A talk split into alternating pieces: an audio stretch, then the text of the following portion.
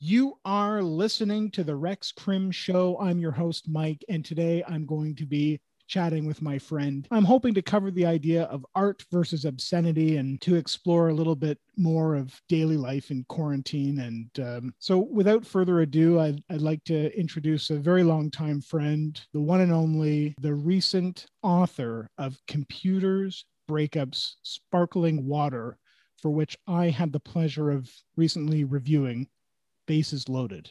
Well, thank you, Mike. That's a nice introduction, and uh, thank you for having me. I like to just, you know, start off with a bit of formality, but butter butter the guest up. That's probably a good good move. I trust you got my email. Um, you know, I spent a little bit of time listening through each of your tracks, and I think there's kind of a theme, certainly in the artwork at least. Um, the album seems to me like it's a comment on daily life, you know, in, in quarantine. Uh, yes. Am I projecting? No, no. I think there's themes of that uh, in the work for sure. Uh, definitely visually, because I uh, included a mask uh, in the album artwork, and that was a, a pretty immediate indication of maybe the time it's almost like a it's like a footnote you know what i mean? It's like a, a point in time and yeah so like i said i'm explaining this not that great but no like I, I think you i think you are you know you're hitting on the key points and i'm sitting writing this show trying to make sense of like what the hell it is that i'm doing on the rex crim show.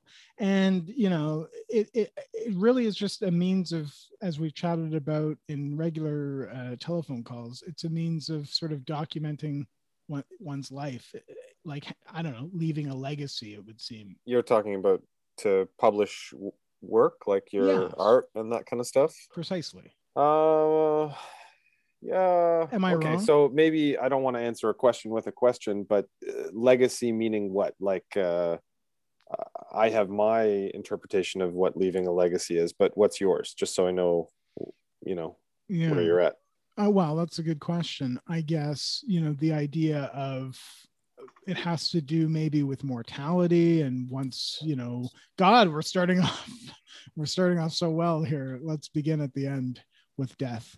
But, you know, I, I think there's something to be said about a desire for humans to want to be remembered. I think that's true. I think that's very true. And we all try to achieve it in totally unique ways. Um, this isn't exactly, I suppose it is legacy, not from a life and death standpoint. It's more legacy in terms of my time invested in this space. Uh, I've been a, literally a lifelong fan of music. My childhood was filled with uh, wonderful Motown music, uh, the Beach Boys. This is when my parents were still married and uh, my family was uh, living all together with siblings. Uh, my parents have since separated and remarried, but what I'm trying to say is that I remember that living room, and that living room was awesome. It was, um, it had a lot of really nice natural light. It had built-in shelving containing, you know, preamps and a turntable and half decent speakers, and it was a very like iconic memory from my childhood. And I remember fantastic Motown music. In fact, I can get more specific. It was a four CD box set.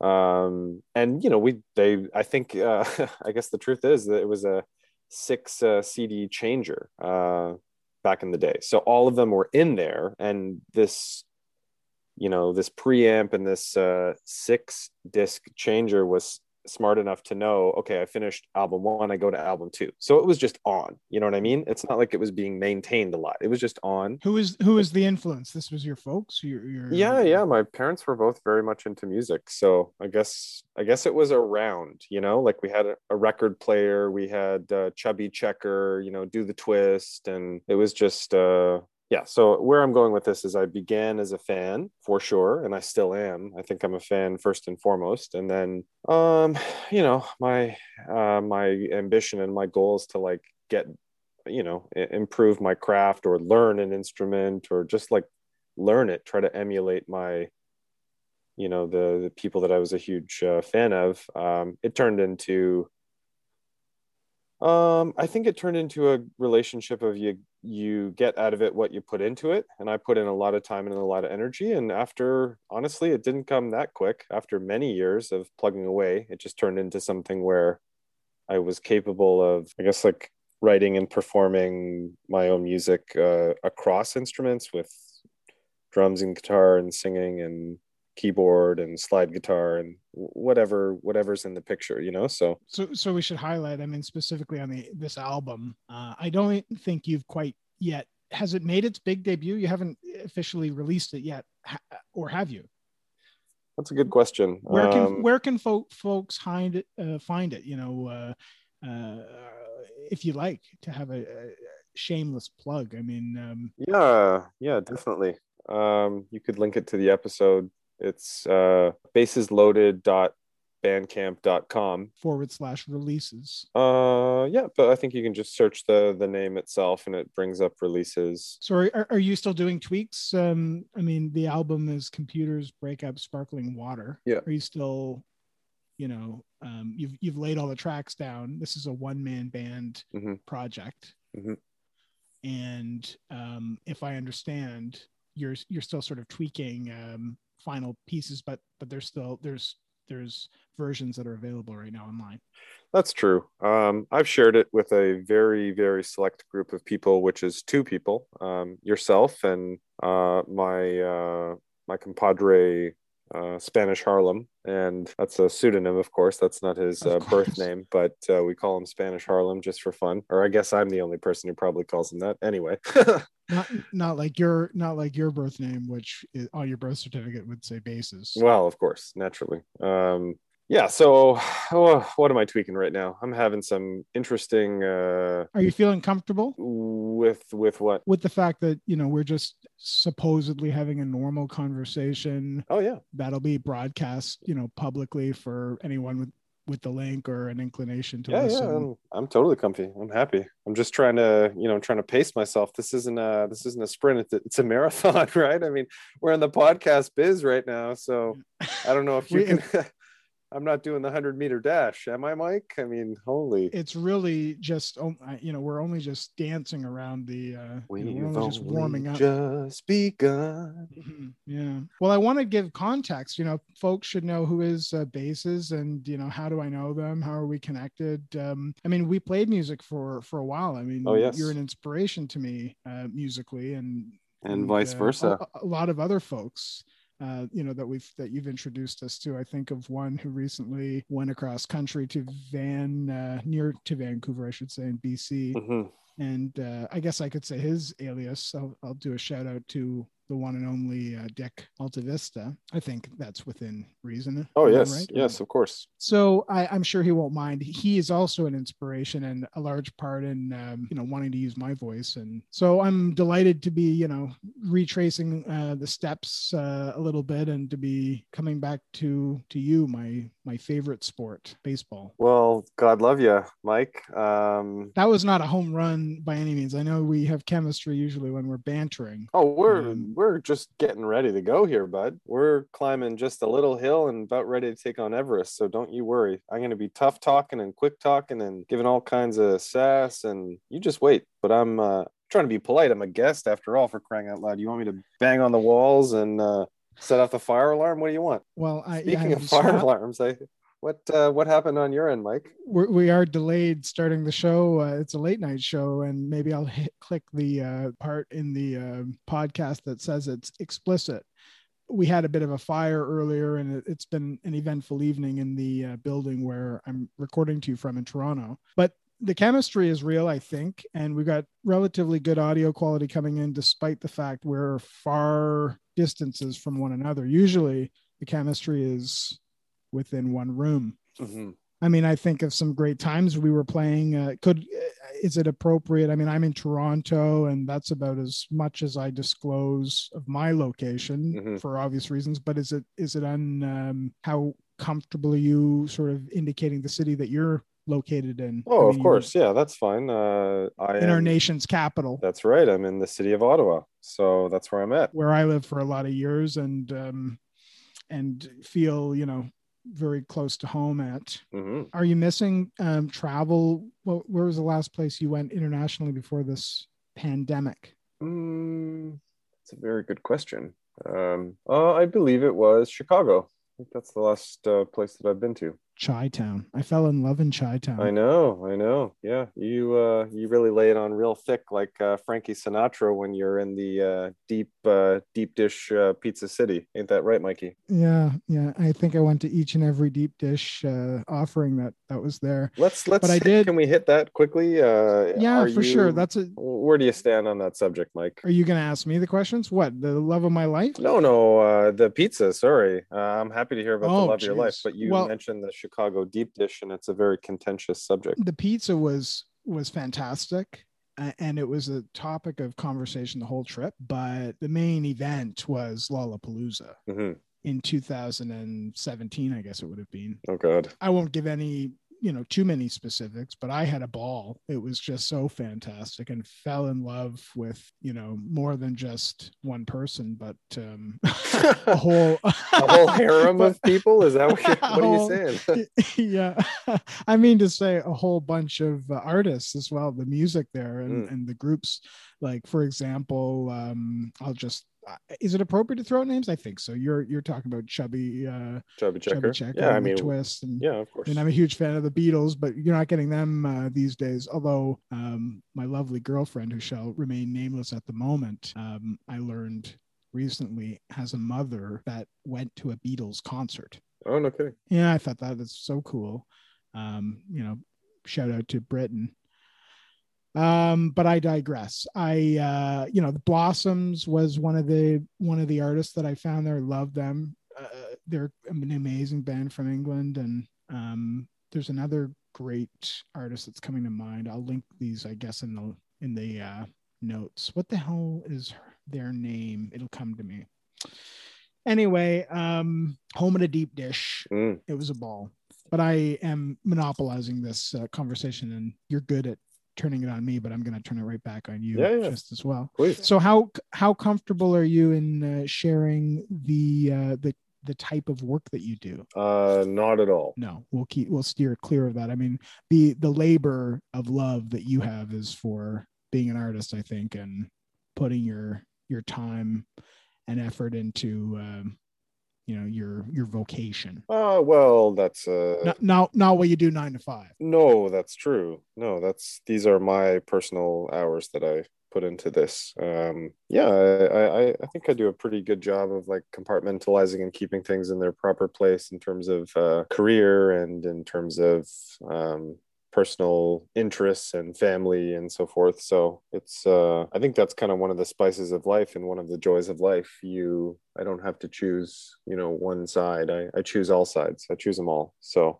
um yeah it's it's fun i mean like everyone should have a hobby i think and i guess this kind of qualifies as mine um but uh yeah i mean I, I'm trying to to, to paint uh, for anyone listening. I'm trying to sort of paint a picture for them of um, times that we've spent together. Um, Yeah. You know, any Bandmates. any, uh, memorable bandmates, great you know. friends A lot of pizza in Ottawa. I remember. There's- lovers of uh, bronson pie get a meat man from bronson pie Yeah, yeah. Ottawa was, you know, it was very cold. You'd have to, you'd have to pack on the the pounds just to keep warm, uh, as I remember.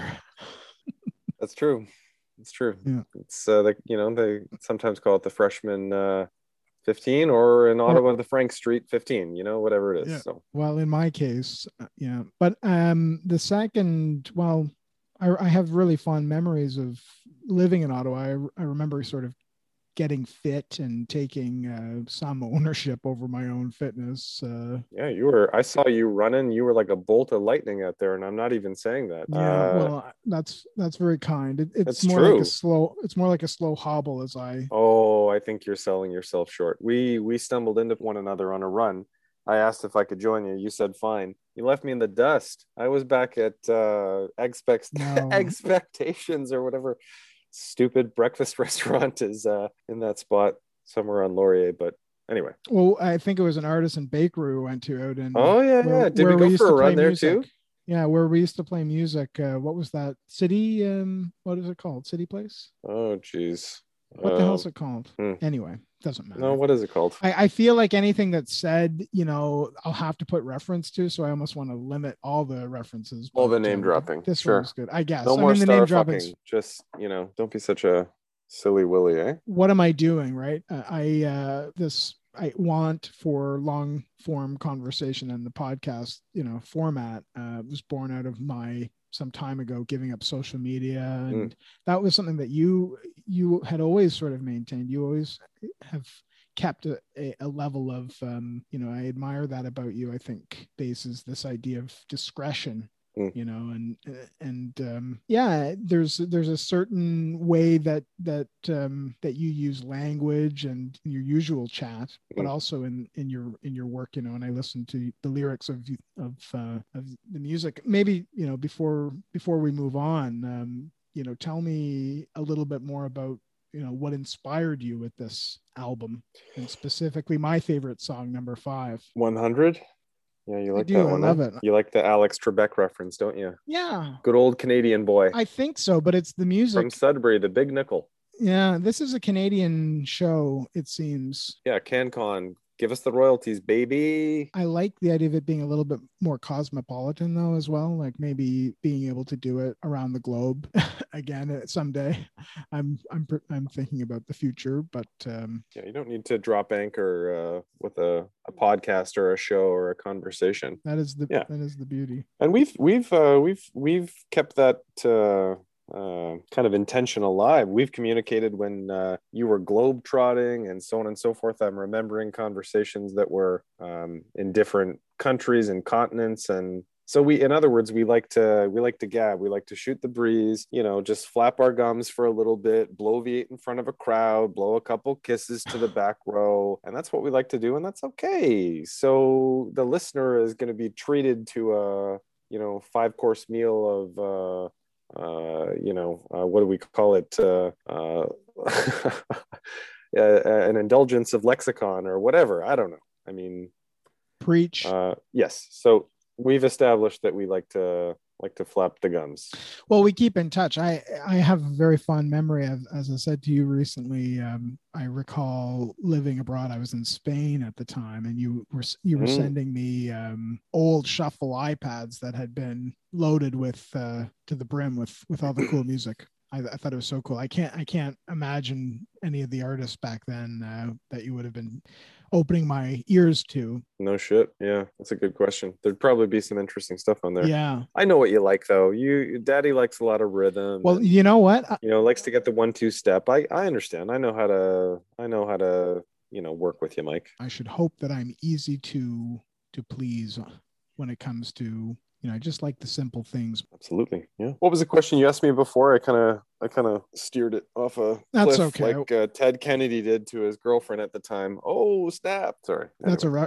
you understand what i'm talking about? it's a reference to your recent album, I know, but um, what is the ted kennedy thing? Well, the, yeah, I think I heard some things. the line of the senate. He drove uh, off a bridge with his i think it was a married woman in his trunk um, abandoned the vehicle allowed her to drown and the allegation is that she was or that he rather was uh, under the influence and uh, swam to shore uh, politicized it and called out like a search party to the scene of the crime for which he caused. Um I, you know i mean Kennedy, the kennedy family is the thing of legends but i just find that story to be uh it sticks out. Let's just put it that way. It's one of those stories that you kind of furrow an eyebrow at and you're like really? Yikes. That ain't good. Hmm. so i i departed uh little segue but over to you mike Thank you for proving my point. You do have a certain way of of you know of, of language. But I my specific question was about uh, the song 100 and what inspired you, or generally, you know, feel free to share any of the lyrics. Um,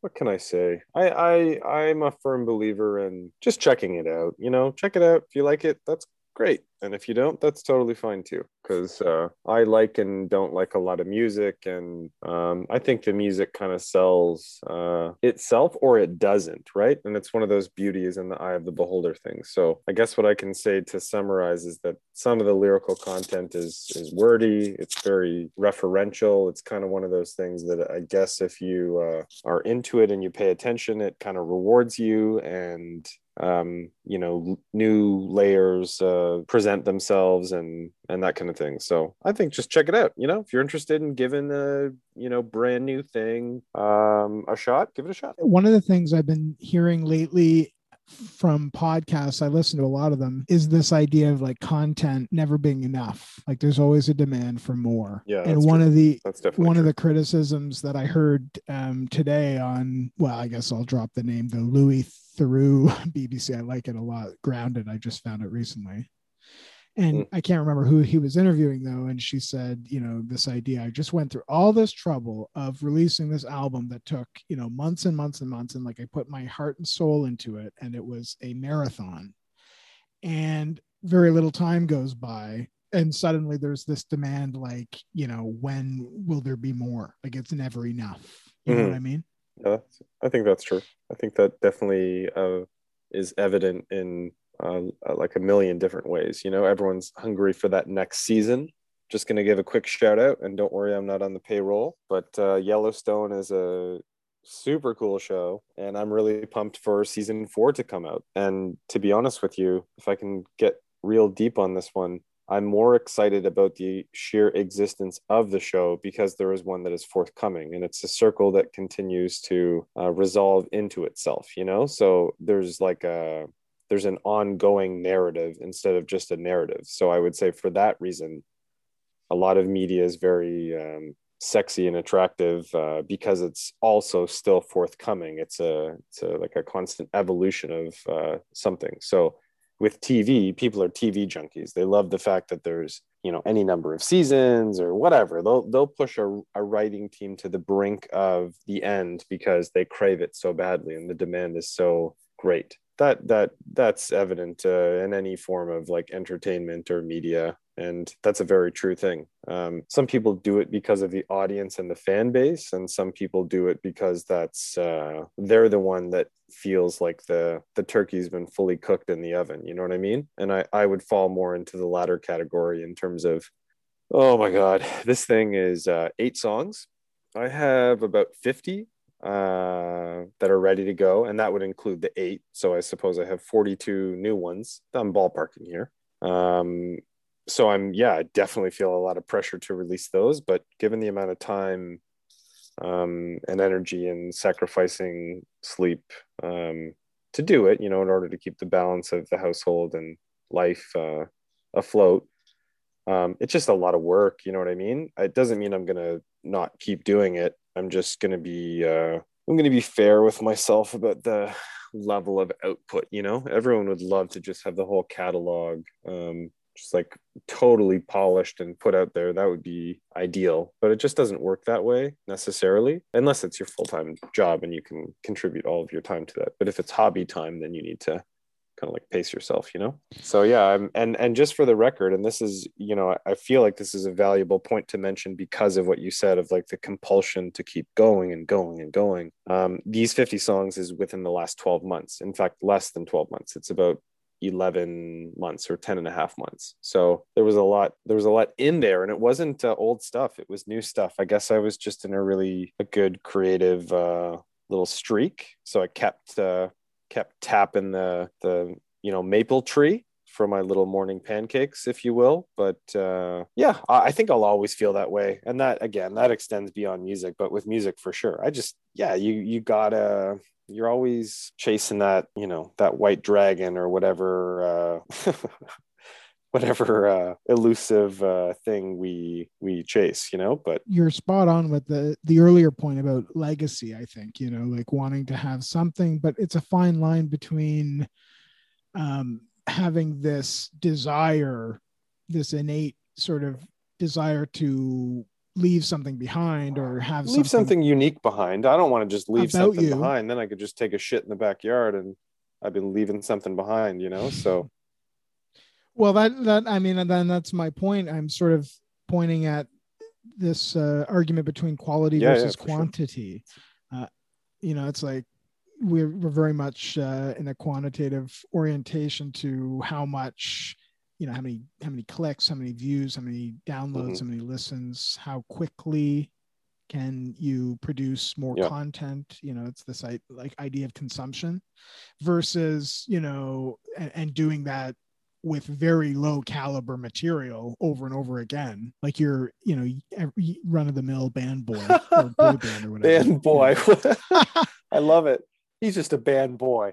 i'm rambling That that guy's a Versus, real Rex know, is a real band boy. I tell you, that sounds like a David Letterman ism or ah. something like that. Yeah, I mean, this is like a I guess the podcast, I'm still figuring it out. The the Rex Crim show is, I guess, um, just a place for regular, ordinary, contemporary conversation about philosophy. Sounds like I'm at a like a a class in university or something like that. Oh, Rex Crim, nice, nice. I tried to get into that class. They had a pretty long waiting list, so I'm currently acting as his servant. We'll see if he lets me in. You know, like it sounds pretty It's- um sought after. Ooh, Rex Crim. You know, kind of sexy. Kind of has like a Tom Selleck mustache going on. That's what I visualize when I hear Rex Crim. Ooh, okay. I- I appreciate that. You know, it's kind of a satire um, joke. You know, the idea of kingpin criminology. If you're interested uh, in in knowing this at all, I'm I'm I'm holding. uh, You know, I, I love a captive audience,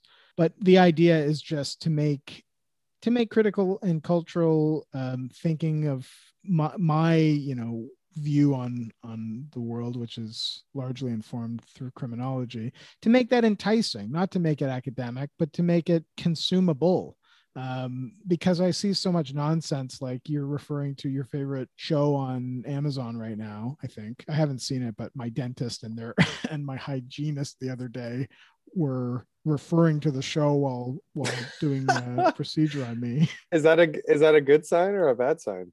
They probably saw your handlebar mustache and they said, "This guy, he looks like he should be at the uh, the bunkhouse." Have you seen me lately? Oh yeah, you look drop dead gorgeous. Yes, I've seen you lately, Mike. Well, What what's it to you? I'm looking at you right now. Yep, yep. Well, you know, I I used to sport just the beard, not like Tom Selleck, uh, just the mustache. I mean, but now I've got the full the full Monty. Oh, So anyway, I we're I'm digressing, and um, I try to keep on track, but uh, well, let's get let's get into the weeds, baby. it's hard when when it's you know we're bound to derail. Well, I um I mean, you know, I, I can't help but want to steer it in some controversial Mhm, way. mhm. Um, you wouldn't have to look very far. You could always have a gander south of the border, or or here even at home. But I don't really feel like talking politics with you. I want to talk. We can about- talk politics. I mean, I'm I don't have any controversial opinions. I don't think so. We can talk about whatever you Tell want. Tell me. Well, I hope that everyone's got some controversial perspectives. Sure. I mean, some are more balanced than others, but yeah. I mean, I, I like to look at both sides of any argument. I think that's an important part of evaluating, uh, I don't know, your surroundings. that's very much what this uh, what this space that I'm trying to foster in the in the Rex Crim show does. Yeah. You know, it's about just taking divergent perspectives and um, yeah. So I, in a way, I'm gonna kind of dig a little deep and try to see where it is that maybe you and I don't necessarily agree. Frankly, sure. that's uh, that's the I guess that's the objective of the day Sure. Yeah. but but um before um i refer to the the, the meat and potatoes i mean i want to kind of get back to a conversation you and i were having on the telephone the other day Yeah. You were trying to Um, tape me so hard on that. You were like, hold on, hold on. I got my contact microphone. Just give me five seconds. yeah i wanted to And I said, I'm sorry. I got to go to bed. Daddy's got to get his beauty rest. yeah He's unsuccessful at that most of the time. So I had to bounce. But yes, let's let's flesh it out. Well, Mike. let's I- get all the uh, it's good to the sashimi on the table, shall we? for context you know you brought up a very good point which is which which gives you know a better circumstantial understanding of of my view opposed to your view which is that you're a recent father yes. and and you know i think congratulations is in order although it's you're not that not that recent i know it's been how how long Well, you know, I'm Prince Hakim, so just throw flowers at my feet. You know what I'm uh, getting at? you're just an everyday hero um Yeah, doing exactly. daddy uh daddy duties Doing God's work, Mike. yeah bless Um, I mean, yeah, I'm. Uh, geez, what can I say about that? Uh, fatherhood. well we were talking a- we were talking about michael jackson to be specific um you know and and well, let me let me Yeah, let me start. Sure, it. let me. Well, I'd rather answer your first question. I think that's a better way to segue Yeah, I think so. Um, I have a wonderful daughter and i my dad told me you know you want a daughter. You want a daughter first. And i didn't have any preconceived notions at all. I was raised by women and i love women and i think women are the very best you know? And he said that to me and he kind of just said it made you a little bit more in touch with uh, things you know? And um, at the time the advice was given I, I i it's not that i you know diminished it. I guess i you know i was like okay well thank you you know? That's that's nice to hear but raising a, a young girl has been one of the well it is solely the very best thing that i've ever done in my life. And i have such gratitude and respect for um, what it is to uh, be a parent and to co-parent with a, my wife um, and yeah it's just it's a it's a wonderful privilege and we have these conversations a lot myself and my wife and we we definitely agree that we create a really good environment. Happy positive exciting um, you know educational uh, it, you know just activities like there's a lot um, there's a lot that goes into it. And i think if i could be a kid or anyone could be a kid they'd be pretty lucky to have this type of existence and upbringing because um, as we all know the main development stages with children is between ages you know zero to six. And i just think that not like i didn't i didn't know that not like you get to like kick your feet up in a lazy boy chair after six, you know, but you're re- like, holy smokes, do you have to be, you got to be a, you know, 10 out of 10 um, during that time. And of course, I want to be, and we want to be, and we try to be, you know, we're human beings at the end of the day, but I think we do a really sick job. And it to me has been the most um, enjoyable thing I've ever done in my life above anything. It's really quite rewarding and i feel very much in love with uh, my child and my wife and my family and just like it's awesome. It's like a really uh, endearing time that i don't take for granted and i don't uh, i don't underestimate in terms of its level of importance. Oftentimes in life we have these amazing things happening and we're we're a little bit slow to you know give credence to that and and uh, you know blow a kiss to that. And i don't know. Uh, so you know before we get into the other stuff i just want to say that like you know parenthood and uh, you know creating a really like happy loving um, you know respectful home is a lot of work but it's awesome and really rewarding. So obviously my goal with my my child as a person who's responsible for another human life i just want to keep them safe and do the right things with them and like not be some pardon my french mike but dozy fucking parent i'm not going to be like coup de la or whatever like I'm, I'm riffing right now and i'm just using like expressions but i'm just not going to mm-hmm. I'm not going to like take my foot off the gas because Jeff Bezos can have a child, and I know he, I, I believe he has children. Um, and you can be surrounded by, you know, the upper echelon of the elite, but it doesn't guarantee anything. I think a good home is a good home, irrespective of whether you're, you know, one of the wealthiest people on the planet or, you know, um, really any classification, a lower class individual, uh, uh, you know, um, medium class individual, upper class, whatever. Like we're not defined by um, some of the constraints necessarily. So I'm just saying that parenthood is an equalizer. You do what you do.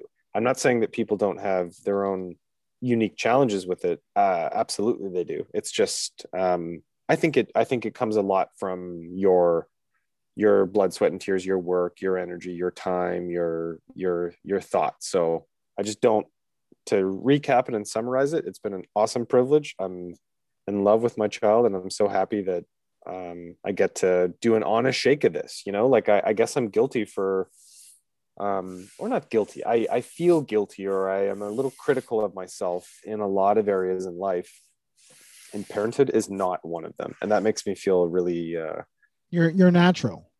Well, I no, I'm just I just know that I'm doing my very best on it and I think we're doing really good. So I I'm just I'm I don't like I said, I don't lose sight of that. I don't just take the shit for granted because it doesn't always happen like that and obviously people and children have a lot of different circumstances and uh, in life and i just uh, yeah just want to give it my best uh, give it my best and grow a young mind and you know help uh, you know um, form uh, an amazing you know woman of the future. Um, so i'll leave it at that. I'll i'll pass the torch back to you. You're describing you know this uh, caring loving you know fostering a space for for well-being you know in a time that conveniently is causing us to be in the home um, more than ever. How do you think that's impacting your little one's view on the world uh, that's a that's a that's a good question and i think um, I think this is one of those things that uh, you need to make the best of it regardless. And the circumstances are obviously not ideal, but that's, uh, you know, them's the bricks. So you just gotta, I think you just need to roll with it and adapt and make the best of it. You know what I mean? That's, that's, we go for great walks outside and I've got a dog at home. So we go for, you know, nice family walks and go, you know, I mean, when I say go places, I just mean, I mean, uh, you know, we we enjoy the outdoors. Uh, uh, we definitely follow the guidelines um, that are in place for COVID because I, I do believe that those are important guidelines. I'm not a skeptic, you know what I mean? I, I think that those are totally reasonable and we practice discretion. And uh, I suppose it's one of those analogies of like, you know, do one to others that you would like to have done to you. So I feel as though uh, that's that's the, you know, fair and respectful thing to do to the every person that you might cross paths with you know? If anything i think you've got you know you're you kind of are lucky in the sense that you're able to to be around more so for the for those developmental years i i suspect. It's true but even if i let's just assume circumstances were different and i could just like run out the door and do xyz it's really tough to beat spending time with my daughter so for that reason it's like you know I, it's one of those like happy accidents or whatever you want to call it whatever analogy you want to apply to it. I just think it's uh yeah once again i don't take that for granted. I've got i've had an opportunity to have a lot of FaceTime with her, and it's been she's like my uh, I don't think it's a weird thing to say. She's like one of my closest buddies, my closest friends. You know, like we just spend so much time together endlessly. But it's uh, it's awesome. You know what I mean? And I, I here's what I can say as well. You know, just to kick things uh, off in a in the direction that we're you know inevitably going to with this conversation i was really fortunate to grow up with two awesome parents as well. You know, uh, I did allude to the fact that uh, they were divorced when I was younger. Um, and they are, you know, respectively remarried, but they were great people and they always put their kids first. Like there was no debate about that ever, you know, and um, I love them t- today and they're great people. It's just, I, I also had the benefit of, uh, yeah just like two two sincere um, honest uh, people who also were trying to do their best shake of that uh, of that you know program of parenthood which is no joke you know what i mean? And especially i have uh, there's four kids in my family i've got three siblings um, so for that reason as well like they they really kicked ass. So i'm also i think in many uh, i think in many ways i'm uh, I'm a product of that environment. And I, I really, I, am almost, I, I'm not reluctant to say that. I'm not trying to put myself on a pedestal. I'm just trying to say that I'm grateful to my folks for like giving a shit. And I'm grateful for my folks for giving me like a, a, a good home to grow up in regardless. And um, I owe them a lot. And I think that parenthood humbles you a lot to where you like think back to stuff and you're like, oh man, like like those people really uh they really like uh dialed it in for you you know? So shout out to my folks. I think it's you know this is reminding me a lot of uh, what what the love of my life said to me and what someone else said to her. We accept the love we think we deserve um, and i guess in that same way you give the love that you that you um, obtain. We give the love that we think we deserve. Well we, you you get the love that you that you think you deserve. Like having standards? Is that what you're saying? Yeah exactly. It's about standards and like you're describing coming from a wholesome family you know and and bringing that to fatherhood yourself. And um i'm just reflecting on um you know the work that i do and a lot of the the trauma and um, abuse that i see in my day to day and um you know clearly that is rooted in not what you're describing. Like you know you're you're describing an ideal here you know a, a place of of, of comfort and of joy. Well i think that's that's irrespective of circumstance because it's all attitude right? Like even if things are in flux or if things are not that great uh, at that moment i think it's just like attitude you know what i mean? Like uh, i agree. A large part of it is certainly one's orientation to the world mm-hmm. but clearly there are different echelons as you alluded to you know like you could bring in the recent uh, sagas of the in us politics, I'm thinking of um, who was it that allegedly hung themselves? Uh, oh, jeez. Yeah, sorry, we're going we're going dark, but it's a it's a late show. Who the hell? What the hell is Epstein? And um, you know, like he's from a different echelon than than I think you where you and I would find ourselves. And then there's a different. What do you mean? What type of echelon are you referring to? Well, just uh, just um, I guess like middle class if it you know like just not living paycheck to paycheck but you know a little bit of savings your expenses are covered you have a house you have a place to live you know we're not uber wealthy like are you talking about now uh, or rather us now as adults? I'm just highlighting the fact that that there are there seems to be sort of this unsaid classism. I mean I'm I'm I'm riffing now, but mm-hmm. in my experience, I deal with a lot of people who are struggling. Mm-hmm. You know, I, am vague about what I do for a living for for reasons um, that shall remain unspoken at the moment.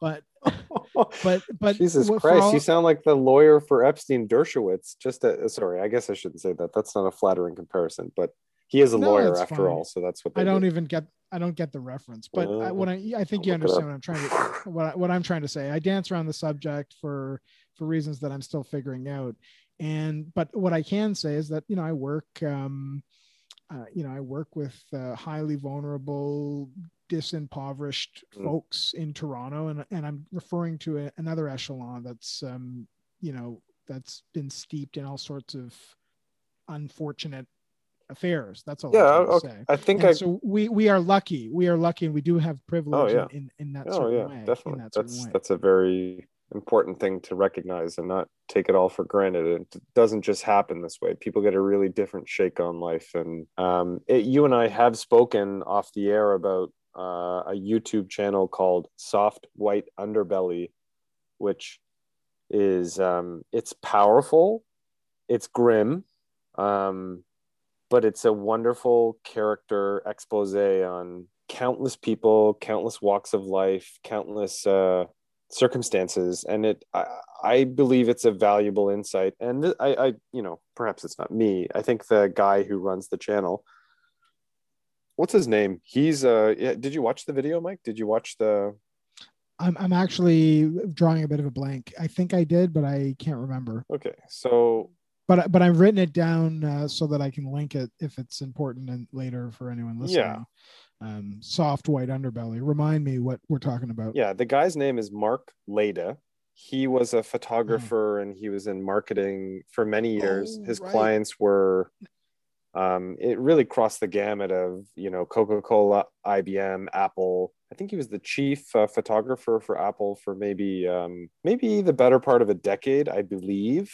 Um, he kind of looks like Michael Bolton. He's older. He's uh, a Caucasian male with hair. Yeah. Um, he's handsome. I'm so glad you brought it up. And uh, yeah, he's just like he, his little uh, intro in terms of his channel was um, kind of some of the same things that I mentioned. It's just he he believed it was important to give a voice to um, the many. I don't know the many.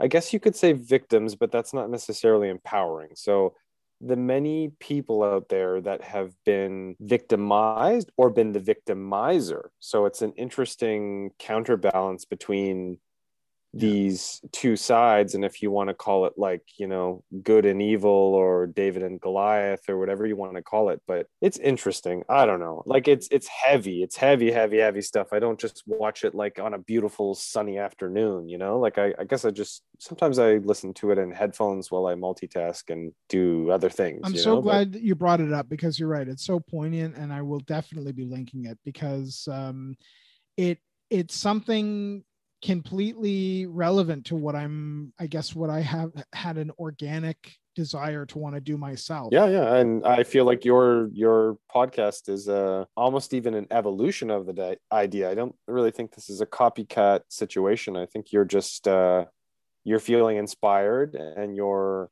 you've got a lot of great uh, experience and a lot of great ideas and you like to you like to twist the knife in a good way and i think that that's great. I think you got to keep the conversation moving. If it's not moving then it's it's, it's dead. it's it's stigma through satire is how i see it and um, you know and and this you brought this to my attention and i find it really you know fascinating and i check, did check it out and i'm going to share it for anyone that wants to see it uh, soft white because of the content he can't monetize it so he makes no money off of it even though his videos have millions of views because of the subject matter um, he's not able to monetize it and he also as a successful nor should nor, nor should he want to. As a successful uh you know marketer photographer whatever the case may be i think he did well in his career. And he has the excess capital to I, I wouldn't even like i'd be minimizing it if i called it like throw a 20 the direction of like one of you know one of his subjects that he would have filmed or interviewed or uh whatever the case may be. And he i think he said and again i'm i hope I hope the uh, fact checkers out there will um, do their due diligence. I I thought it was in the neighborhood of like 200 grand that he had given away and like help people get a place and get a mattress and maybe a down payment on a car. Like people, like all the people that he crossed paths with, he his studio is in Skid Row, which is interesting, right? Or one of his studios.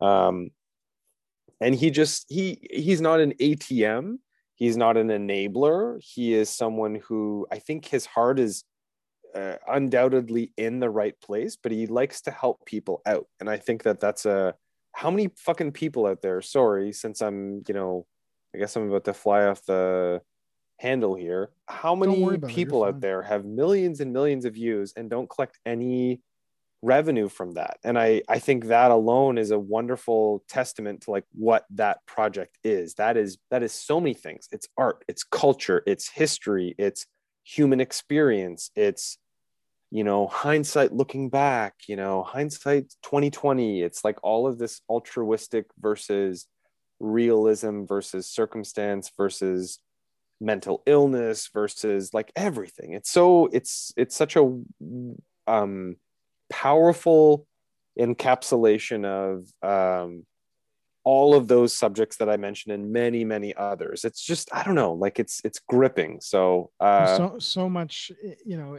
In, and the people sorry not i don't want to cut you off mike i, I realize i've done that a couple times the people that the people uh, in his videos he has gofundme's for them and he gives um he gives power to a lot of his uh his um you know, if you want to call them models, maybe you might call them models. He gives you know power and a platform to these models where they can have a gofundme to help them with different things or give them a platform for them to do that themselves. So i really can't say enough positives about the channel and him as a person. And i just think it's really neat. You know what i mean? I randomly stumbled upon it on a youtube rabbit hole. I just clicked on something and I guess I clicked on a couple other things and I'm like, oh, these videos look the same. They're all shot this way. It's black and white. I feel like that guy's voice is the same. And then I realized it's this channel, and I guess the rest is history. The guy's name is Mark Laita, L A I T A, and it's soft white underbelly. Yeah, yeah, I got the link already. But Mark Laita, great work, and I'm just vaguely familiar, but w- yeah. well, well said, um, well said Bases. Mike, I'm gonna. I'd like to pause. I just want to take maybe like a quick five. You for use sure. the bathroom, grab some water. So can we pause? For sure. I'm just gonna keep it rolling and uh, see you when you're back. Just had to do a couple things, but thanks for. I was just listening time. to your uh, Cool. your album and sipping on some sparkling water myself. And uh, I was thinking it would be really cool. Maybe you would give me permission even to showcase uh, Mm. some or all of my favorite track. 100. I was thinking I could even play it out, or at least I'll put a link to it. But um, I guess my only qualification would be um how is it plugged in, you know? Like one of my I almost wanted to put on the album and I'm I'm certain that it would have made me a bit of a heel and people would be like, fuck that guy. But I almost wanted to put on the album, please listen with headphones and not on a, a phone speaker, for example. I have a bit of a quandary with that, Mike. It really I feel like people enjoy or they try to enjoy a lot of music with a, a phone speaker and some are better than others but full disclosure why i have a problem with it is my phone is really old and really busted up and i love it that way. I don't want to replace it. I can use it until it dies. I can't get a full screen on youtube. I get this tiny little window. I got problems with this phone. No tech updates and i like it that way and that's how i actually choose to keep it but um I want your permission to, to with that caveat to make sure that yeah i mean sh- of course i mean as, as long as to it uh, with as good long as- headphones. You know, don't do it over some crummy speaker on your phone. But you know, you you have to realize this is an age of the digital age, and people are engaging with all sorts of content in whatever way, and they always want more content. no and- I i didn't I, I was asking that in the question of now i was saying oh, I'm not going to uh, play like it now. how- I would. I would. well that's what i didn't Oh, understand I'm i thought you were saying you were going to play it in was. the I was actually just listening to and i was like i don't want to send like some shitty tin pan fucking no. version of a I, I'll, I will do it. bag of bones over Oh. here mike what am i it's not fucking halloween Uh, this mic, you know, wouldn't uh, tolerate, uh, you know, such such goofery. Use only. yeah you have my permission you have my blessing only the best quality you know will i only in the, i want to say the best light i'm thinking of a of another analogy well now i'm sounding like a shithead No, no, no, I no, only- no, no. i didn't i thought you were going to play it on your phone and if you're saying you'll splice it in later you'll do fine it doesn't need to you don't need to give me the phil spector treatment because i think he killed his wife didn't he but to be fair i was uh you know to be clear I, I was indeed listening to it while you were away. And um you know so and sipping on sparkling water and the very same kind that's featured in your album cover actually funnily enough. It's i guess it's a that pc uh, it's like a canadian grapefruit. brand i think. Yeah not something that our american friends or people in pc is is president's choice and uh we'll link that in the description as well. Yeah, they're the bomb. So get over there and get shopping. It's flavored water and i've had probably six cans already you know there's no calories mike. I mean we're all trying to keep trim during these times for god's sakes. Haven't had access to the uh, monkey bars in a while so now i'm just trying to keep it all in check. Me and my sweetheart uh, suck back these cans you know by the case. But i, I want to pick up from where we left off. We were talking uh, before um, did, did you make a reference when talking about mark Laita. Laita uh, of, of skid row and is, Yeah, in, he. is that in he- vancouver Uh, well, I think there's different Skid Rows. I believe this is in the Los Angeles area. okay that makes sense Um, yeah, so I think that's one of his offices. It's really authentic, and if you watch a couple episodes, you'll find that you hear kind of like insane shit going on in the background. You'll hear sirens, like fights, glass breaking, crazy shit, you know. And he he wants it that way, and I think it actually lends to it a little bit. When you see the people, the people with the, you know, very unique experience they've uh, had in their life um, talking they're very unfazed by the outside noise and i find that very interesting. It's almost like they're in their comfortable habitat. They hear this like craziness going on and it gives them peace. Like how some people can like fall asleep to like an action movie or something like that. I'm not one of those people. I barely sleep. I'm like a fucking mummy. I'm fucking six foot you know creepy crawler about the house daddy doesn't sleep I just jotted down while we were chatting, you know, you were talking about stumbling across this soft white underbelly. Yeah. And, you know, I'm sure that it, it can't be random. I'm sure it wasn't random. No, Uh, no, he he's given a lot of props to YouTube. He says that they promote his videos, and why wouldn't they? It's intriguing Mhm. content, and they don't have to pay him any money. So I, the the uh, direction that I, I guess I'm trying to steer us towards is yes, um, is uh, just you know that the algorithm is working in a way that you know it was meant to come to you. It was something that clearly would appeal to you, and we share that interest. And um, I get recommended a lot of stuff that I have no interest in, and is like truly the last video I would ever click on. So how do you engage with YouTube? Like you ha- are you logged in when you're browsing, for example? no, I just go there. I guess I kind of flip around. It's like uh, it's the modern day equivalent of like flipping the channels. You know, just like you know, peek around. Oh, I'm not into this. Okay, you got a cricket game over here. You got I don't know dog tricks on But this you- you- one. YouTube is you you realize you of course it is without a question i mean it works so well but you realize that one of the sort of detrimental things about it is that it recommends things based on your previous taste Uh, yes, I understand the relationship between those two things. well that's not the focus of our conversation tonight but i i um i guess what i'm talking about is something like what you were referring to when you were uh, you were sort of alluding to realisms or you know and circumstances Mhm. and it relates to this idea of what i understand in in terms of structure and agency like to our discussion of the echelons earlier you know you you belong as much as you have an individual will and autonomy and personal um, sense of of interest and orientation there are always in check with that a set of circumstances and uh, you know social structures in play you know Of course. you know so here we are finding ourselves talking about digital content on the internet connected from many many kilometers from one another toronto to ottawa On the Rex Crim show. the rex crim show that focuses on making sense of misconduct through in-depth conversation and pokes fun at stigma through satire Nicely done.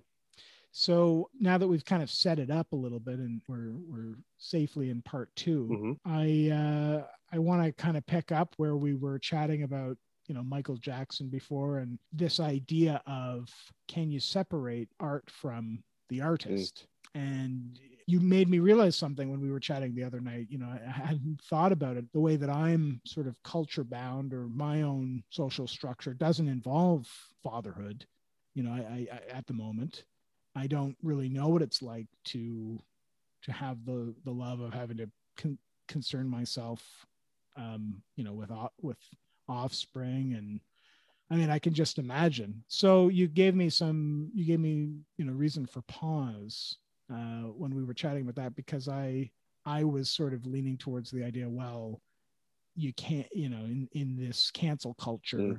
you can't divorce the work that you know it has been fantastic to date and then all of a suddenly decide that you know the art is is valueless or akin to a book burning or that sort of thing maybe i'm talking out in left field but i i think i'm circling in on that area where perhaps we disagree Uh, okay, so for the folks uh, listening in, you're talking about separating art from the artist. You're talking about judging both sides of the coin separately and not contaminating your alternate view uh, because you want to keep the two worlds separate. I think that's is that fair? yeah i mean i guess i'm wanting to talk about the the context and you know there's countless examples it, it's such a fine line between sort of like abuse you know depravity mental un, uh, unrest Mhm. and art uh, and making things that are unique and different and deviate from the norm and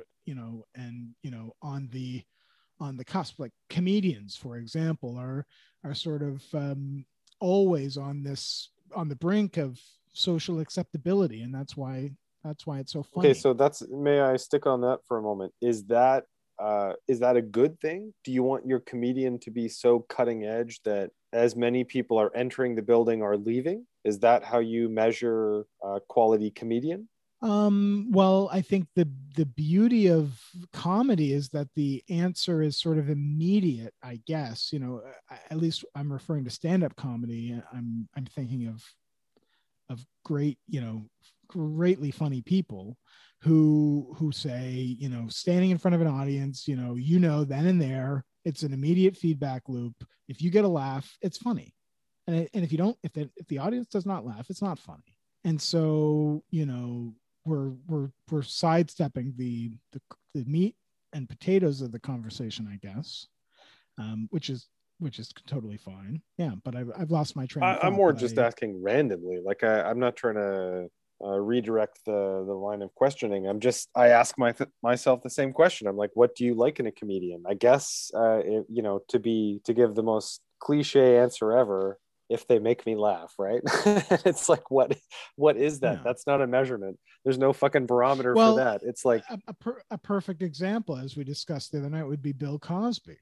Yeah, a, a recent uh, example. Now he's not really of my generation, and I yeah. didn't. Partic- I know I'm, I'm, well aware of who it is, but it didn't particularly wasn't wouldn't consider myself a fan. Mm-hmm. But you know, clearly some controversial unpleasantries to say the least. yeah. um, you know, mis- misconduct. Um, you know, to put it kindly. You know, transgressions that were made public you know and so anyway I, not to get on this high horse but uh, does that mean to say i ought not to possess any albums um, that he once produced on vinyl if i was a vinyl collector uh good question um i anything that i'm going to say about this is purely my own opinion so take it or leave it i don't really give a fuck. The position of bases loaded. Sure. Um, I think it's a personal thing, and I think you're welcome to feel the way that you feel if uh, you're turned off by the conduct of an artist or a, a public figure, a politician, a musician, uh, uh, you know, anything like that. I think if it bugs you and it offends you, then I think you should feel the way that you feel about that. I don't think that reforming uh, uh, mass opinion is going to do anything. No, but surely interrogating why it is that you feel that way, you know, is is somehow constructive. I think in in being a uh, you know being a more reflexive human being. Yeah, like okay, I'll give you the honest shake on this since that's where you're really pushing it. That's what I want. Yeah. I know, I know for a fact that I have Bill Cosby records in this house. Um, and you know i don't go to bed at night thinking about it for crying out loud i'm aware that they're in this house i'm not holding on to them for any reason i don't play them for me he's on the outs for me i'm not i can't you know i'm sorry um, the why behind that um, i think this person had a really long history of really uh, you know violent and unacceptable behavior so i don't you know, it's really tough for me to admire the man or the artist or the comedian when I suppose depending on how heinous the charge is, and I I'm, I do not claim to be a juror or a judge or you know the crown in this situation. I I just uh, yeah I think it's just personal. Like we we talked about this before, and we name dropped a lot of names. We went from this person to that person to that person, and we talked about kind of like not the not not the yes or no's we just we discussed it we talked about it from different angles you know and i think that that's a funny uh, uh, segue so for me my vote on cosby he's out sorry cosby's out. Fair enough. I, I, mean i'm i'm not i was he was never really in in my books. I mean I, I, wasn't really a huge fan. No no you then you weigh in and you cast your ballot. You say he's out. Then you then you join me. And you say he's out. Yeah but does that mean to say um you got to throw the album out? I don't i don't know. I don't think so. I'm not keeping it. Like honestly when i see it next time i'll probably i'll probably ditch it. I'll probably ditch really? It. yeah Really? It's not like on my fucking to-do list. I'm just saying if I fucking no, see it, I'll toss but, it out. But it's it's sort of remained on the shelf just on account of, you know, passivity or not giving it much thought except maybe for this conversation. It's like well deep into storage and I'm I'm not exactly pursuing records to expunge them, you know? And like I said, I'm not uh I'm I I call them like I see them how about yeah. that? Well, fair enough. Um, yeah, I, I don't know. I, I guess I don't really know truly if I have an opinion on the matter. I, am sort of leaning in the opposite direction of you for the sake of good conversation, but I, I genuinely don't really know. I mean, I think of um, a similar. I, I I hope it's not a crude comparison. I I think it's it's relative, but I think of um, you know the actor Kevin Spacey, for example. Uh, I, am not looking to graduate levels of transgression here, but yeah, he's fallen from grace. he's fallen from grace, and I I was traditionally a big fan. Uh, that's who wasn't. That's, he's wonderful at what he did. He's a wonderful actor, but he went and ruined it, unfortunately. Well, it's very much in question. Um, for me how I should feel about that. Uh, I and I don't really know. I feel some conflict because um, you know I think there's great works that if you look at and and and reveal you know the context about it it um it it, it could be ugly you know if you put these rex crim shades on i guess. Um i'm thinking of alice in wonderland and the story um if you look into questions of lewis who wrote it uh, there was you know sinister intentions i've read in certain accounts sorry what's what's this? What? The the author of alice in wonderland who supposedly had an unhealthy infatuation with a very young girl named alice and is that so? Yeah some well, very questionable that's not good. Yeah very questionable but of course that was in an, an epoch where there was no discussion of you know you know even the idea of sexuality i don't think was discussed very well so now we're getting into the nitty gritty but if you do look at, at the finer details of uh, lewis and um, not to be mistaken with Louis C.K. That's originally who I thought you said. I, hope, I was like, I'm like, he's got his hand in everything. Hope, he's in all the devious shit. I, have I confused these? I'll have to play it back. No, no, no. I, I, I mistook it. I think you were on, you were on the point. The author, the uh, author of um, Alice in Wonderland is um, Lewis, I believe. Kind of an interesting connection now that I make those dots. I've never thought of that before. Now, uh, Louis C.K. So here, I'm going to ask you this question since you're a, a fan, mm-hmm. I believe, at least. I, I, shouldn't put that on you. I a fan of Kevin Spacey. You like? Well, I'm going to shift over to John Lennon, mm. and I'm going to refer to his 1980 Playboy interview, where uh, I would, I really wanted from a reporter stand point to be like, and I quote, but I don't have a quote. So mm-hmm. anyway, he spoke about the fact that he hits uh, women in his life, and uh, yeah, he was quite open about his uh, attitudes toward that. And um, there's been many damning testimonials. Um, biographers have captured, you know, like there's a lot of things that are just like lining up across the board. So how do you, um, Rex Crim, feel about that and your fandom or potential fandom of the Beatles? Well, um, I read, uh, excuse me, I read, uh, I think it was called Nowhere Man, which was sort of a biography on John Lennon, and came to learn that about him. Um, yeah, but I, I mean, it doesn't change the fact that it doesn't change the Beatles. I mean, it, it provides a, a bit of insight, um, you know, and it gives a bit of context, which I'm fascinated by. I'm, I'm really interested in this minutia. Mm-hmm. Um, there's something to be said about applying a 21st century look onto an historical context you know clearly growing up in his era sort of in the 60s and 70s the topic of domestic violence and sexual assault and abuse like those things weren't even on the radar so it, th- this is a little bit akin to a conversation i've had about the song what is that christmas song where they where they say oh baby it's cold outside you know not to well the point is essentially you know you, you know the song I'm referring to, "Baby, It's Cold Outside." You know what I'm referring yeah, we to? talked about that the other yeah. yeah. and I've talked to other people about the same idea, which is we talk a lot, Mike. I do. guess we we just can't stop talking. We decided that this was an important conversation enough to form oh, yeah. the basis of a of a podcast episode. So Absolutely. so can that song that was written, you know, in another time suddenly be required all of a sudden? I mean, yeah, when when travesties are found out I guess it has to do maybe with with the artist, you know, currently being alive.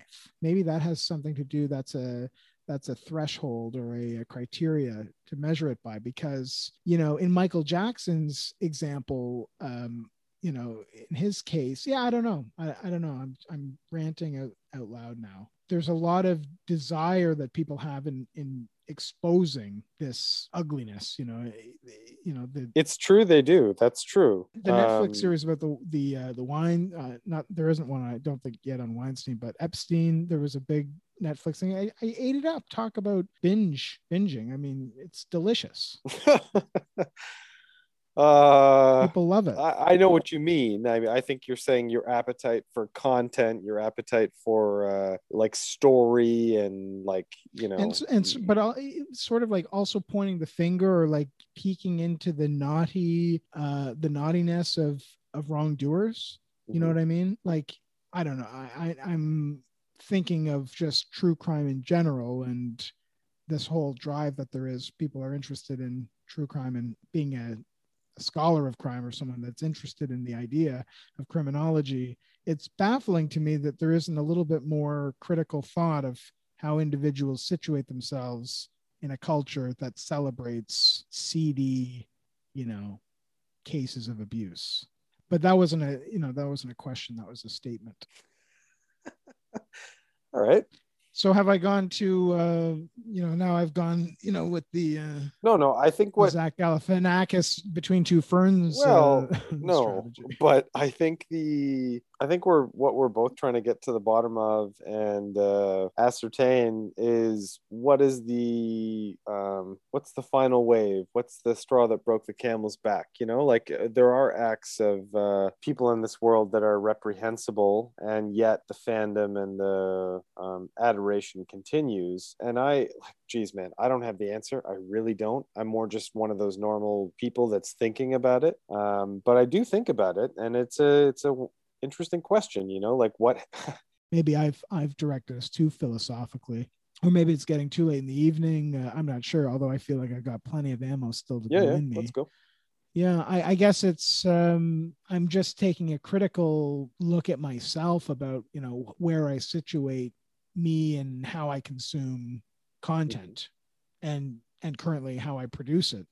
I'm mindful that it myself, you know, I it petrifies me the the concern uh, around being canceled myself and being um, you know unemployed on account of something I I did or said. You know, a simple mistake. What is it described as? a past that's no longer ineffable? You know, it, there's it's always being recorded and there's always now scrutiny um, placed on you that you could be canceled at any time. There always was, and I have a follow up question for you. Do you think that like culpability plays a role in this? Um, does owning up to your misbehavior, um, you know, enhance the next step? Um, I think so. I think I think we all make mistakes, and it's really uh, important to take ownership of that and not defer blame and and that kind of thing. And i think that unfortunately in the realm that we're at least talking about with like famous musicians be it michael jackson or john lennon or uh, you know CeeLo green from gnarls barkley or elvis presley who kept a harem of 14 year old girls or chuck berry who took a 14 year old girl across state lines. Um, I think I think it's important to reflect on the past, and I I don't claim to have the answers, but uh, I think I know the difference between right and wrong, and a lot of those things I mentioned just feel kind of wrong to me, and I respect that times were different, but uh, I just uh, I've got mixed feelings about a lot of these uh, allegations, you know, because yeah, I don't know, it's it's such a it's such a tricky subject. It's so it's so tough. I think it's just personal. I think you kind of just say I'm still into this, you know, or I can look past that. Hate to name drop him because I really don't like the guy at all. Uh, Chris Brown is still, you know, some has some level of relevancy in the music business, and that is such a like a shame because the guy's a piece of shit. Uh, from like A to Z, um, not a good person, and you know, like I think people are still like, oh, I can monetize that. I can be in the business of that. I can uh, kind of like I don't know, just re redirect the branding of that or whatever the case may be. And uh, there i don't know. I, again and i'm sure that's totally my opinion and i'm sure a lot of people are like yo fuck you. Um, but you know it's just my thing. So i i defer to the audience on what everyone thinks about it. Yeah, I I mean the the, the, the strong um, position to take on you know on someone. I wonder are they never redeemable? You know, is is is it true that Chris Brown is such a piece of shit that he can never uh, redeem himself? No, he just seems to kind of continue to be kind of a shithead or a douchebag or whatever people are calling each other these yeah. days. He just doesn't seem to improve with time. There's no like reflection and ownership and just like uh, you know like it's not that difficult to act like a real a real piece of shit you know it's really easy to act like a piece of shit but it is the opposite of civil yeah geez i don't know well i'm glad you said the word allegation you know you it's a good point because it doesn't require anymore being convicted of something it seems. It's just a mere allegation. And now you know put chris brown aside because there are people who who you know we should we need to say if it's important to to categorize them into any sort of typology at least we can say there are some that some transgressions that are seemingly more aggravated than others. You know some are somewhat there there could be minor allegations of minor sure, transgression sure. and there's like serious misconduct. Oh and, and unfortunately there is. Unfortunately there's uh oodles of uh all sorts of gray you know it's on a it's a you know there's there's no end to atrocity uh, i guess.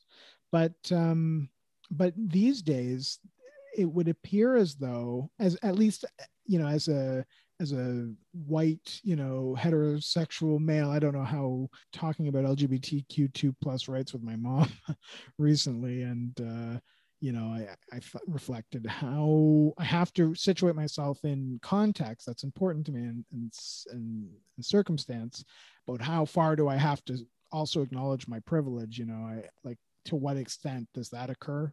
That's another topic for a different day. Probably. But but yeah, but um, but a little bit of tangential thinking on my part. Sorry, but you know, I'm I'm uh, I'm keenly aware of the possibility to be sort of outed for any small transgression that that might have happened in the past um, you know it seems like it could end it all these days. Um, and and that and that explains i think uh, a great deal of pressure that was brought off of off of my shoulders and the decision to get rid of social media and the main the main accounts you know the all the, the main mm. players. Although here i am creating a, a long format chat you know that's well thought out and and free flow of consciousness in the form of a podcast, which is kind of interesting because I'm putting myself out there entirely for mm. critique, as you are too, in your work and um, in your lyrics, I think. Oh, uh, yeah. I wonder um, we we did randomly bring up Ariel Pink because uh, you knew I was a fan um, from years back, and you asked uh, about that. Yeah, well, I I should have done my homework. I should have been better prepared and, and looked it up. And um, you know, I'm just thinking of of our chit chat back and forth, but there's so many examples; it's countless. Let's focus on and that. Ariel one. Pink is is one that I'm not that familiar with. Well, you asked you asked me a question the other night. You I thought you said something to me like, "Oh, like you know, weren't you a fan of this person?" and et cetera, et cetera. I thought you did. Did you not? Yeah, indeed, indeed. You and you brought up to me to my attention. We were talking about Fox News and politics in the U.S. and you um, brought to my attention that he had you know had quite the fall from grace and on that um, show well, no, he that was part of the fall from grace, I imagine. I mean, I don't know, uh, you know, not to throw Fox News yeah. under the bus, but I mean, you'd never want to uh, throw them under the bus.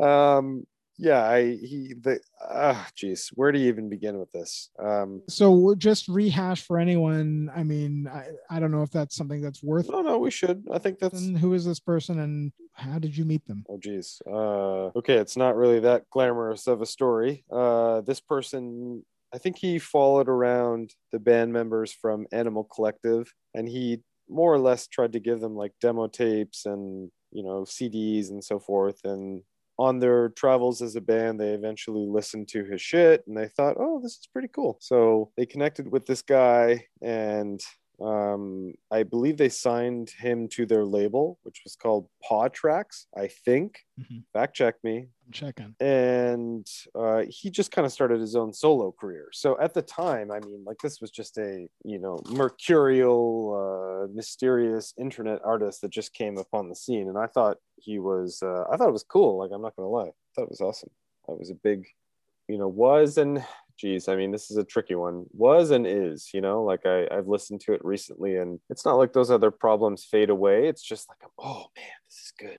This is good, you know? And I know he's been up to some real shady games in terms of, uh, you know, just being like a dickhead. I, I met the guy in person, didn't have a huge interaction. He was, you know, cordial, but you know he couldn't be bothered so um, i've got other friends who have met him just at concerts and that kind of stuff and the feedback is mostly the same. And within the industry and within that space he is uh, known to be a little uh, you know crusty or whatever. He's not the most pleasant. He's kind of got a, uh, a surly kind of attitude. He's kind of surly but you know the the musical vision is really strong. Um, recently, there's been allegations of um, him attending a uh, Trump rally at the Capitol, which he, uh, you know, claimed to be a, a peaceful attendance, and that I mean, I'm I am not the judge or jury. I have no clue what happened there. This is like news that I've passively read.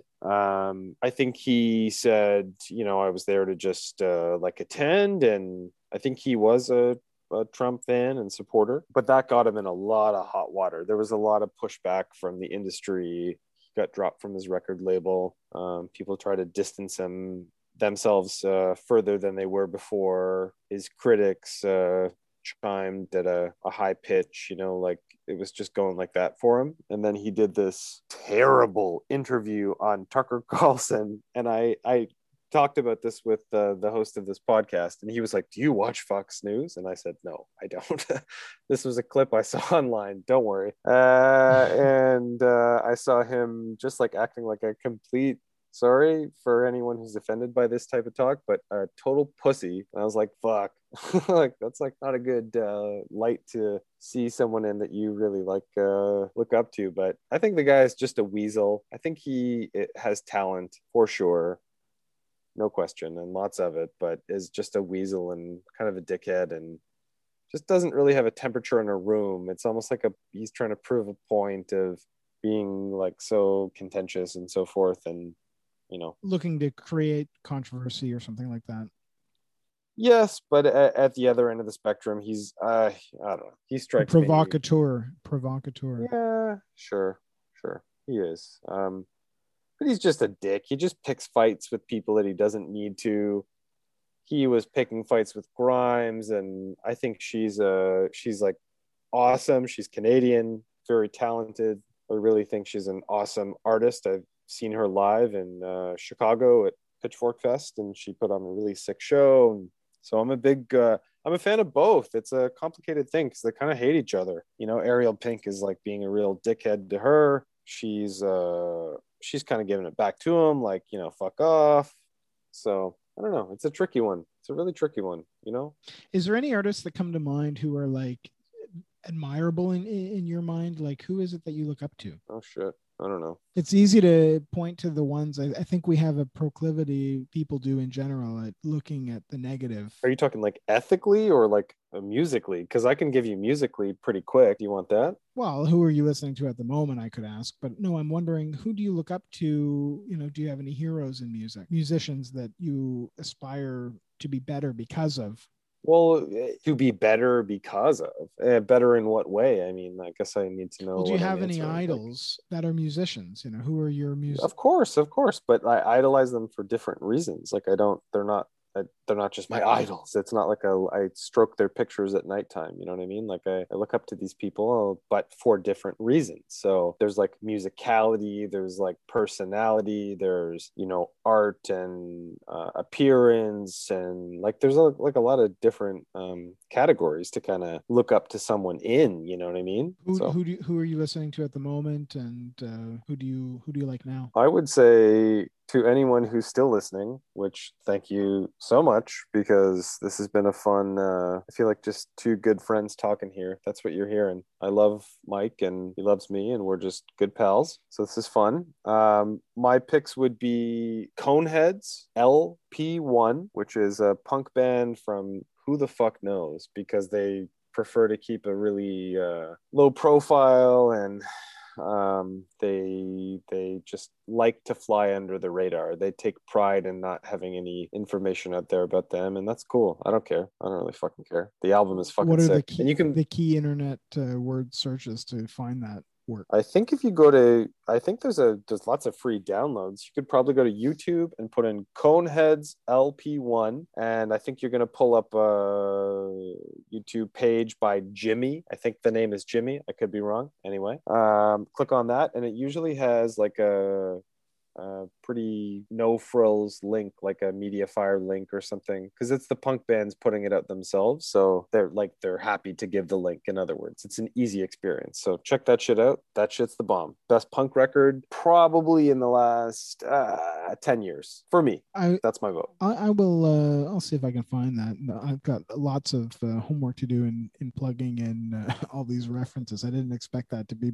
part of our conversation. well you heard my album mike that's usually how i roll isn't it Yeah, it is. It's cheeky and um, it's full of reference, and it's uh, making me want to uh, to get sort of intertextual and um, so thank you in advance for the for permission and being able to use it and i'll somehow showcase your work uh, in my channel. We're, we're we're getting you know near to wrapping up but we're not quite done yet. I um i'm think i'm mindful that if there's uh, anything else that should be included in show notes or whatever you'll you'll shoot them to me or you'll let you'll let me know. But i i'm still um wanting to linger on this idea of um you know the fall from grace. And i guess i wonder do you concern yourself? Is it something that uh, that bothers you as much as it does me? The the angst or the idea that you know you could be turned off or demonized or condemned um, for you know something that, that that's in your past can you redeem yourself i guess or Well, I mean,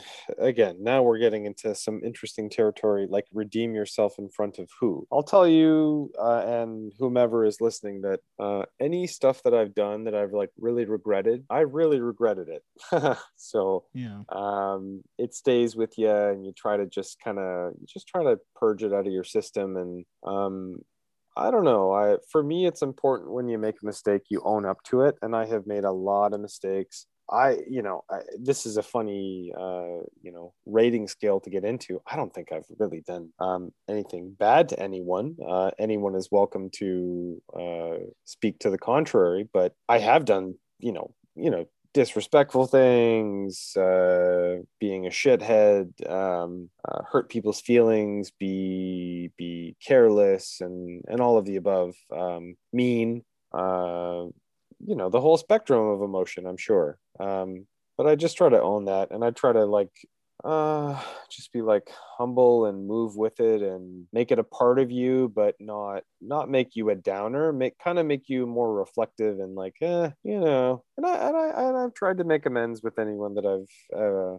guess been a been a jerk to. Isn't it about you know yeah i mean i i me too. I mean i have a i would like to think i have a, a deep sense of of right and wrong and sort of a moral compass and people have commented on my intuition and i think you have it too. I think what you're referring to is you know this idea of having a responsibility you know to learn from from from transgression and move forward. So it makes me wonder and that's something that we maybe can't figure out tonight but does something you know terrible in their personal lives what it what is the to what extent uh, does that impact their their work? I think it could be cancellation. That's probably the worst uh, right now case scenario. right now definitely. Or criminal proceedings oh okay you know, yeah and then sorry. civil and then civil yeah, litigation yeah, and the yeah, rest. Sorry. I meant the death penalty in some that's countries true that's true. Um for just uh you know for just simple simpler transgressions or I don't know, man. I, geez, this is so such a neat. It's a neat subject, but it's like so endless, you know. So I just, yeah i've i've i've been uh, you know i've been bending your ear all night on this and um yeah i think you know i've um i don't know what more there is to say i mean we both got to get some shut eye and uh, catch up on our beauty rest but i mean i'll give you the last word um, shameless plug talking to bases loaded and we're all going to be soon listening to um, an exciting segment of of your uh, of your work i'm going to be playing you out to your own work. You said something tonight that uh, makes me want to almost title this episode um, accordingly you said you know grow a young mind in referring to your baby girl. Mhm. it's it's a it's an interesting way of uh, of looking at at life and um, it, it's an exciting new chapter that you're starting. Yeah so i guess my final words for tonight would be uh, live honestly and live earnestly and um, be great to those around you because this is all really short and doesn't last forever and that's true for both the good times and the bad times follow your own compass and try to not subscribe necessarily to what different sources have to say. You know, find your own way and pave your own path and arrive at your conclusions independently. Thank you for having me on the podcast. This was fun. I feel like we thanks for coming. We talked about some interesting, funny things and uh, and some tough ones. This was the first, the first, but certainly not the last uh, time you'll be uh, hearing bases loaded. I uh, I'm wishing you all the, the most success in your most recent work computers, breakups, sparkling water. Well, thank you, Mike. Bases, thank you. Thanks for coming on. Thanks for ch- shooting the breeze. Uh, God love you. God bless.